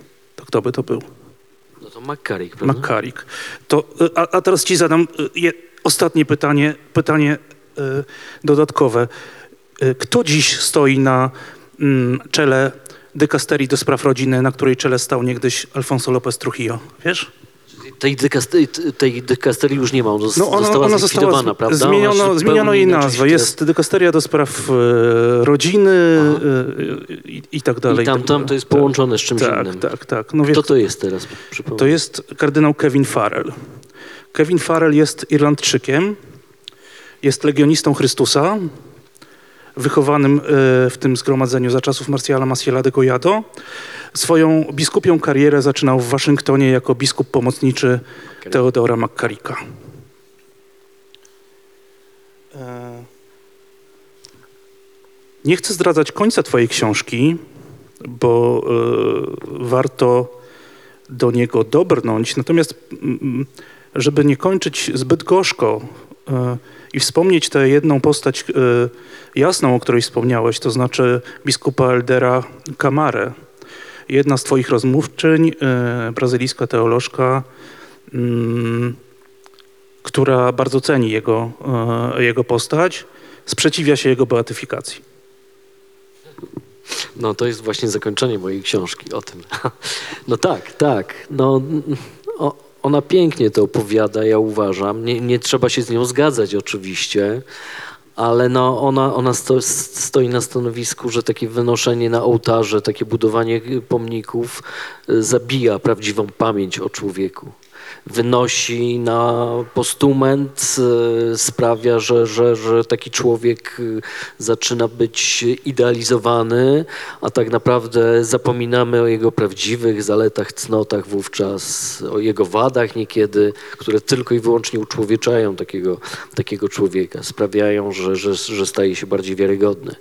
I- Janowi Pawłowi II już to zrobiono? no i ona powiedziała, że Janowi Pawłowi to zrobiono i, i zamierzają to zrobić w kościele katolickim Elderowi Kamarze właśnie. Być może za, za jakiś czas będzie świętym. No i ona twierdzi, że to, to był jej naj, najbliższy współpracownik, jej przyjaciel. Więc ona kochała tego człowieka. No ona uważa, że gorszej rzeczy po śmierci Kamary y, nie mogą temu biskupowi uczynić, niż wynieść go właśnie na ołtarze. Pytanie, czy y, ludzkie oblicze Jana Pawła II y, jest jeszcze do odzyskania? Czy jest jeszcze możliwe, żebyśmy spoglądali na niego jak na człowieka, który y, popełniał błędy, który miał swoje słabości, który miał swoje ograniczenia, który żył w takich, a nie innych czasach? Mm, Pozostawmy otwarte. Na pewno pomoże w tym książka Mirosława Wlekłego, Nie nasz papież. Ja już mam. Państwu gorąco polecam, a gdyby Państwo mieli e, pytania do autora, to teraz jest chwila, żeby, e, żeby je zadać.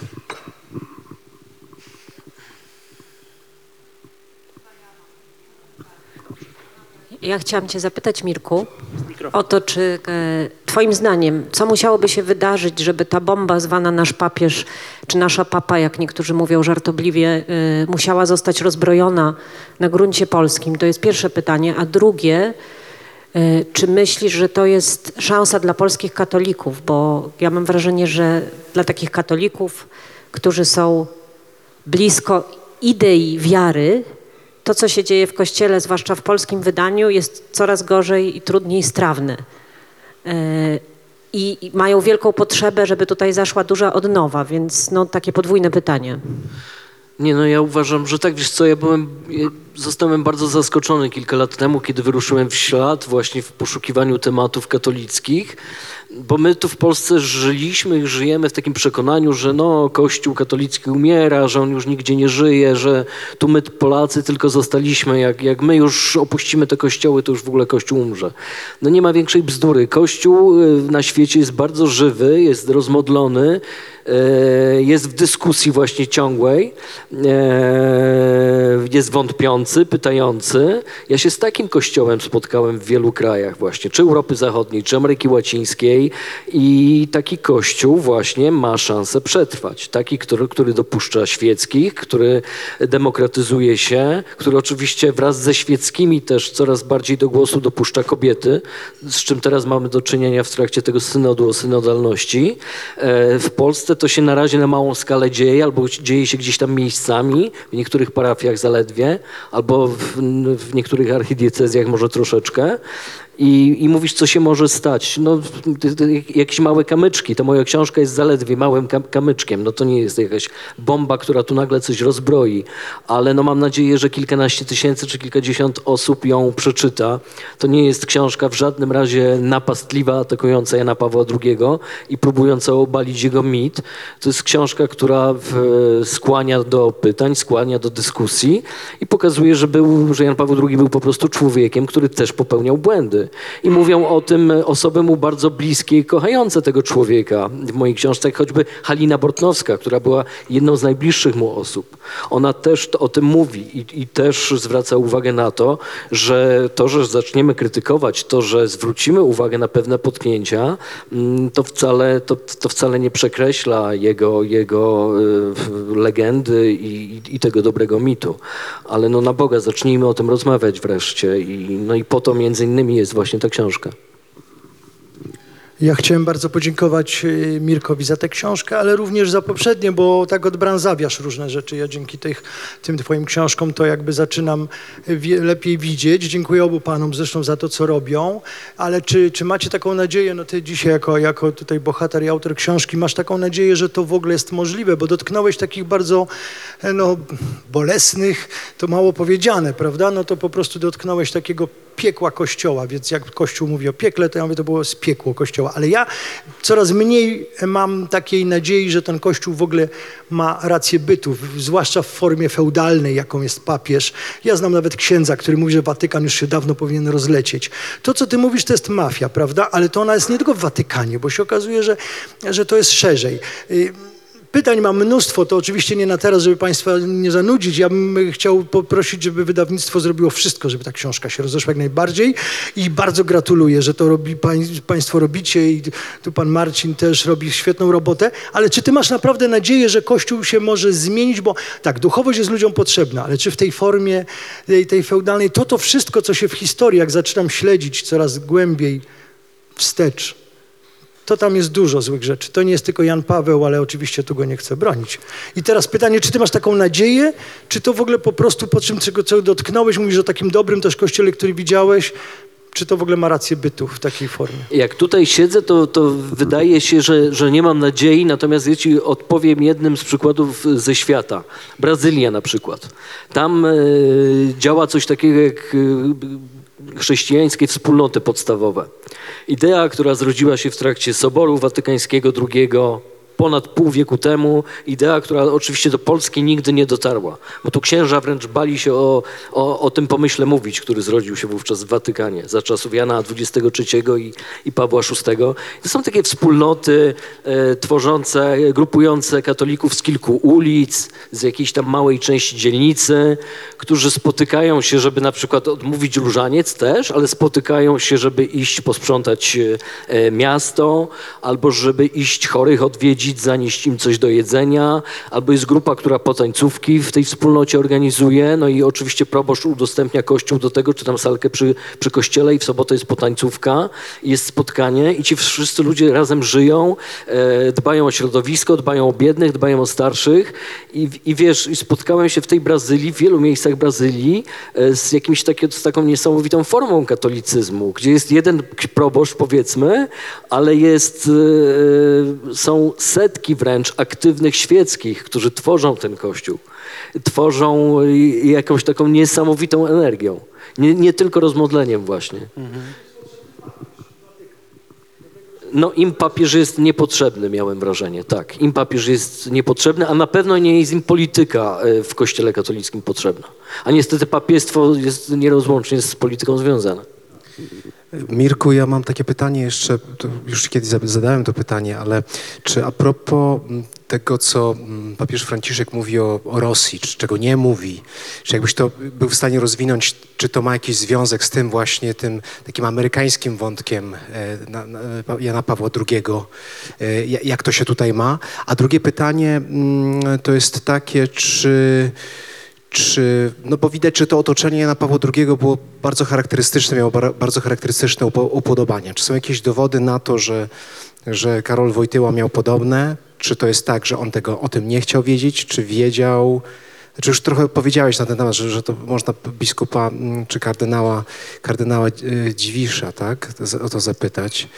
E, Ale czy, czy, czy są jakieś informacje, jeszcze twojej książki nie przeczytałem, ale czy są jakieś informacje na ten temat, czy, czy, czy coś można się w, w tej dziedzinie dowiedzieć? Ale y, na myśli masz tutaj pedofilię konkretnie? pedofilię, Mhm. to homoseksualizm w kościele i tak dalej, prawda? No bo to jakby to środowisko, którym się otaczał jest no jakby no dosyć takie sformatowane, nie? No to pierwsze pytanie, moim zdaniem, na tyle, na ile znam kontynent latynoamerykański, e, no, Jorge Bergoglio prezentuje taką bardzo typową postawę dla latynosów. Latynosi, dla których największym ciemiężycielem przez minione dziesięciolecia były Stany Zjednoczone. I to w Stanach Zjednoczonych widzą największego wroga. E, są nieufni wobec Stanów Zjednoczonych i wszystko, co się złego wokół nich dzieje, w ich mniemaniu musi być związane ze Stanami Zjednoczonymi. To jest jakby to samo, co my czujemy względem Rosji. Więc oczywiście to, to, to wszystko się odbija teraz na tym, co, co, co Jorge Bergoglio jako papież mówi i to, to wszystko, co nas tak strasznie denerwuje. Natomiast ja bym jeszcze, nie, nie chciałbym go kompletnie, zupełnie usprawiedliwiać, ale ja takie mam wrażenie, że polska prasa w interpretowaniu słów Franciszka jest troszeczkę wybiórcza, bo ja niekiedy starałem się gdzieś tam docierać do, do tych tekstów, z których wyciągano tam jakieś pojedyncze słowa na temat, y, na temat y, inwazji rosyjskiej w Ukrainie i, i, i ja tam za, często bardzo dopatrywałem się czegoś jeszcze, Dopyt, dopatrywałem się właśnie jakiejś krytyki. Niestety papież Franciszek ma do, do siebie to, że jest raptusem, e, że często rzuca słowa na wiatr i często rzuca wiele głupich troszeczkę zdań, których potem pewnie troszeczkę żałuje. I te zdania często są niestety przez prasę wyciągane, e, krytykowane. E, ja bym jeszcze tak dodał, pamiętacie jak Franciszek sypnął któregoś razu o, o, o tym, e, ten, ten apel o zaprzestaniu zbrojeń, że powinniśmy przestać wysyłać broń do, do, do, do, do Ukrainy też i tak dalej. Ja się bardzo zdziwiłem latem tego roku, bo pojechałem do Kijowa służbowo. I oczywiście my w Polsce m, nigdy byśmy sobie na takie stwierdzenie nie pozwolili, ale od kilku Ukraińców usłyszałem wielkie obawy w stosunku do Stanów Zjednoczonych. To Ukraińcy powi- powiedzieli mi coś podobnego, co, co, co, co stara, stara się przekazywać papież Franciszek, że oni Stanom Zjednoczonym nie ufają, bo Stanom Zjednoczonym bardzo opłaca się kontynuować tę wojnę.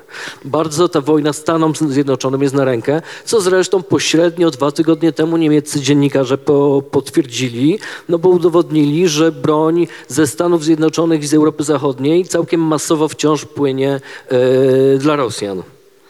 Więc oczywiście wojna jest wielkim interesem i, i, i mi się wydaje, że, że, że mimo wszystko warto się wsłuchać czasem w ten głos latynoamerykański, ten bardzo amerykan, amerykańsko-sceptyczny.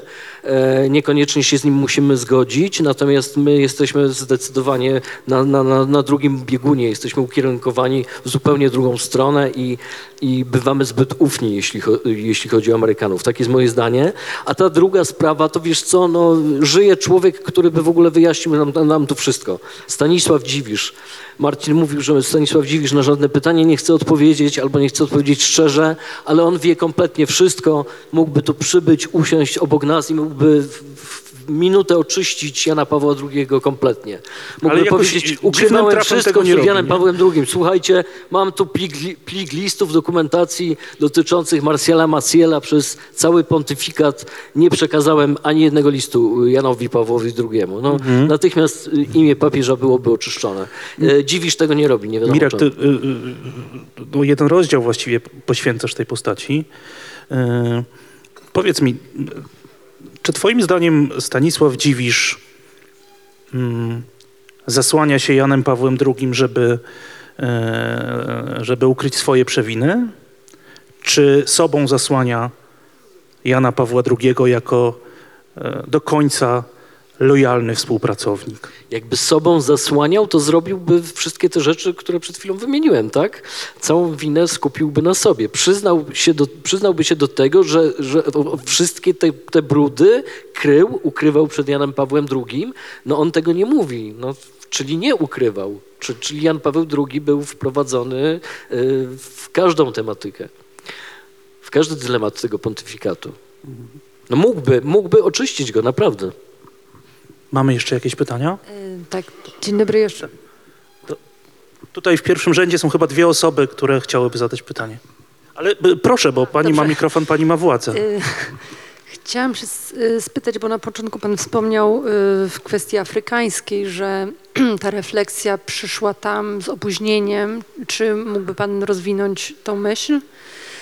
To pierwsze, a drugie, znaczy, a drugie pytanie, czy myśli pan lub czy wiadome to jest, e, czy wybierając e, Jana Pawła II na papieża, e, Watykan spodziewał się, mógł się spodziewać takiego rodzaju pontyfikatu i takiej polityki względem tych kwestii, które pan poruszał, bo mm, tak jak pan sam mówił, i Ratzinger, i Franciszek tak bardzo jasno tak wykonali gesty, ruchy, które pokazywały, że nie, nie zgadzali się oni z tymi To pierwsze pytanie, to ja mam takie wrażenie, że Afryka trochę Polskę przypomina. Marta Mapasule tłumaczyła mi, że no, ta społeczność katolicka, oczywiście tu będziemy generalizować, kontynent jest gigantyczny i, i też się różni, ale właśnie generalizując, e, Marta Mapasule mi, mi mówiła o takiej niesamowitej bogobojności i, i, i wierności tych katolików, a szczególnie katoliczek e, afrykańskich,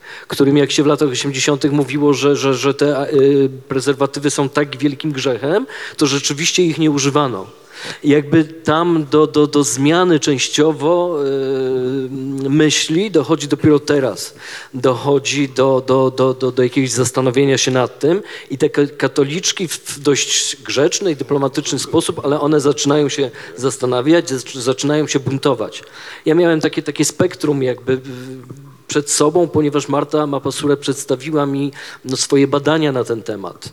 E, sądy, wypowiedzi przeróżnych katoliczek w różnych krajach i to rzeczywiście tam wybrzmiewało. One mówiły, że jeszcze niedawno e, nasze matki by tego nie podważyły, ale my już wiemy. My idziemy do kościoła, przytakujemy, a potem wracamy i używamy antykoncepcji, bo wiemy, że inaczej nie przeżyjemy. To jest niemożliwe. No i on, ona, ona im zadawała też pytania, jak one so- sobie z tym radzą. Czy, czy one się z tego spowiadają, czy jest to jakiś, jakiś dylemat dla nich. One też mówią, że, że radzą sobie tak, inaczej by tego nie wytrzymały, że, bo chcą wierzyć, chcą trwać w kościele. One sobie tłumaczą, że one po prostu nie grzeszą. Coraz więcej jest takich katoliczek w Afryce. Natomiast drugie pytanie, no jednym z takich y, inicjatorów, mam wrażenie, z tego co wiem, e, e, mm, e, wyniesienia Jana Pawła II na, na, na, na papieża był arcybiskup z Wiednia, on się chyba König nazywał, prawda? No i to był, to był taki jeden z, jeden z pierwszych jakby pomysłodawców w ogóle, że to ma być Wojtyła. A, a to był jednocześnie hierarcha, który potem w- Bardzo progresywny. wielokrotnie, bardzo progresywny i wielokrotnie krytykował e, postępowanie Jana Pawła II, jego, jego, jego pomysły, jego, jego, jego w ogóle patrzenie na, na, na Kościół katolicki. Myślę, że ten Koenig jest, jest takim, taką fajną odpowiedzią, bo y, jakby z wielu moich rozmów też wynikało, że ludzie mm, y, spodziewano się kogoś innego jednak. E, Jan Paweł II zaskoczył wielu ludzi Kościoła na świecie, szczególnie w Europie Zachodniej szczególnie w Stanach Zjednoczonych. No, Amerykę Łacińską to już zupełnie im się wydawało, że to jest taki człowiek, który tu broni robotników, walczy w Polsce o sprawiedliwość i oni byli zakochani w Janie Pawle II. Oni twierdzili, że nie ma lepszego papieża, że to jest natychmiast ktoś, kto po doświadczeniach w Polsce przyjedzie do nich i będzie w ich interesie występować za każdym razem. I się srogo zawiedli. To może, może, może ja w tej chwili. E, Wielokrotnie mówiąc pan, e, kiedy pan mówił o największych skandalach w otoczeniu Wojtyły, używał pan takich miękkich czasowników jak zlekceważył, nie zwrócił uwagi, zignorował. I po tej dłu- dłu- długiej, rozumiem, pracy nad tą książką chciałem się zapytać, co pan sądzi generalnie o jakby to powiedzieć, e, postawie e, e, papieża. Czy on był aż takim cynikiem wielkim, czy był aż takim małym oportunistą, że tak drastyczne sprawy obyczajowe po prostu zakopywał? Ja się nie czuję sędzią, jestem reporterem i ja bardzo lubię, jak moja praca skłania do dyskusji, skłania do rozmów i chciałbym, żeby każdy przeczytał tę książkę i na podstawie tej książki wyrobił sobie własne zdanie. Ja bym tego zdania nie chciał jakoś sugerować. E, ja A ja s- jeśli mogę dodać, to, to jest jeden z największych atutów moim zdaniem tej książki, to że Mirka prawie w niej nie ma. To znaczy wykonał, ile lat pracowałeś nad tą książką? Tytaniczną pracę. Intensywne, intensywnie dwa ostatnie lata, ale zacząłem zbierać materiał do niej 6-7 lat temu. Także to, Ale to tam są bohaterowie, są e, przestrzenie, w których oni są, są konkretne nazwiska, są konkretne twarze, są emocje, które do dzisiaj są żywe e, i te mm, i te historie, które często znamy pobieżnie gdzieś ze świata. Słyszeliśmy pewnie nazwisko Oscar Romero, e, ale ta historia dzięki Mirkowi nabiera no, rzeczywistych kształtów, jest zniuansowana. Mm, no tak, no. Ja panu taką historię odpowiem. Zamiast wyrazić swoje zdanie, opowiem, opowiem taką historię. Y, Ileś lat temu do, odwiedziłem Halinę Bortnowską. Jakby była większość wiekiem, była Halina Bortnowska. No była przyjaciółką Karola Wojtyły. Osoba absolutnie mu oddana. I odbyłem z nią długą rozmowę i rozmawialiśmy o Dziwiszu, Janie Pawle II. To wszystko toczyło się off the record. Ona wiedziała, że ja tego nie zamierzam wykorzystać, żadnego dyktafonu nie było, natomiast ja sobie robiłem notatki. Jeszcze wtedy nie byłem pewien, że tę książkę będę pisać. I teraz minęło, minę, minęło ileś lat, ja te notatki wciąż miałem i okazało się, że ta rozmowa z nią idealnie będzie mi pasować do jednego z rozdziałów. Ja do niej pojechałem z pół roku temu. Ona już naprawdę jest w zaawansowanym wieku. E, no bardzo źle, oczywiście źle znosi te wszystkie doniesienia o, o, y, o Kościele katolickim. Ona wciąż jest bardzo religijną osobą. I postanowiłem użyć tych cytatów sprzed lat, jednak bojąc się, że ona mi nic nie autoryzuje. Bo to były dość ostre słowa, które są użyte tutaj w tej książce, w przedostatnim rozdziale. No, okazało się, że ona autoryzowała kompletnie wszystko. Ani jednego zdania nie, nie wykreśliła. Za to dopowiedziała mi coś takiego, co nie wiem, czy pana zadowoli, ale dla mnie to jest. To nie są mocne słowa, ale to są porażające słowa. Halina Bortnowska powiedziała mi, jest rzeczą groźną być papieżem i przebywać w takim miejscu, które wymaga wiele taktu i ostrożności. Dobrze się z nim, e, dobrze się z nim rozumiałam, chociaż z czasem nabrałam wątpliwości, czy on wszystko rozumie. Myślę, że to jest najlepsza odpowiedź moja na, pań, na pytanie. Ja, tak jak mówię, nie chciałbym być sędzią, ale ja myślę, że to jest e, też bardzo znacząca odpowiedź, mimo że nie wprost.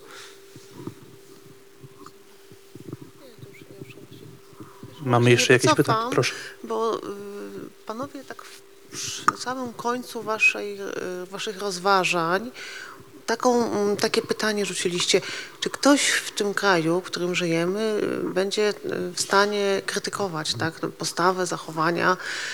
I chyba nam brakuje, słuchajcie, w naszej dyskusji dzisiejszej takiego jednego punktu, jak pokolenie JP2, ale ja bym powiedziała inaczej, pokolenie post-JP2, czyli młodzi ludzie, którzy już właśnie otwarcie mówią mm, o, o papieżu, o, o, o tych osobach z tego kręgu, no takimi ostrymi, o, ostre zdania się już pojawiają, tak? Także nam to chyba brakuje tego młodego pokolenia, które, ono już to, które to już mówi. Albo w drugą stronę, ja, ja, ja w odpowiedzi na jedno z pytań miałem ochotę to powiedzieć, albo są jeszcze, jeszcze tacy młodzi, młodzi ludzie, którzy, którzy pytają, ale kim był ten Wojtyła, tak?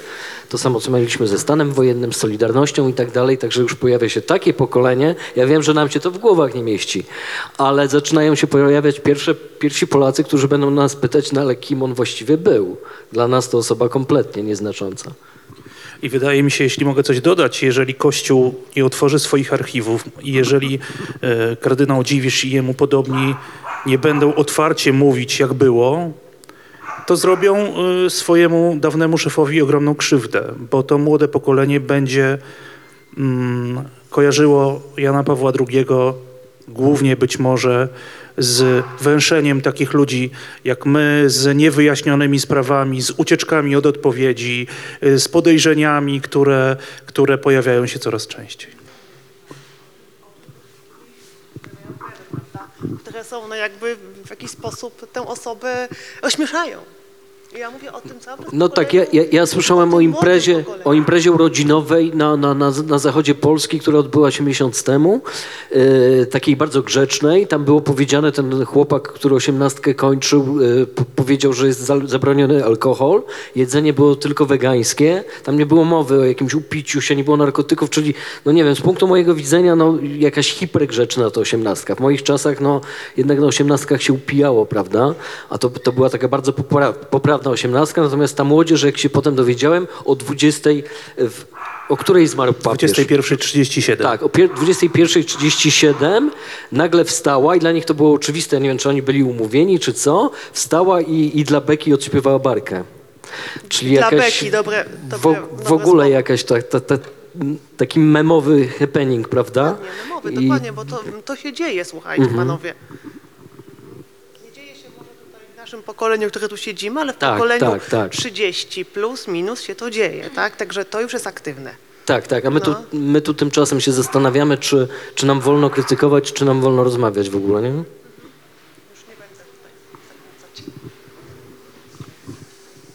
Jeśli nie ma pytań, to bardzo dziękujemy. Czy mamy książki, jak rozumiem?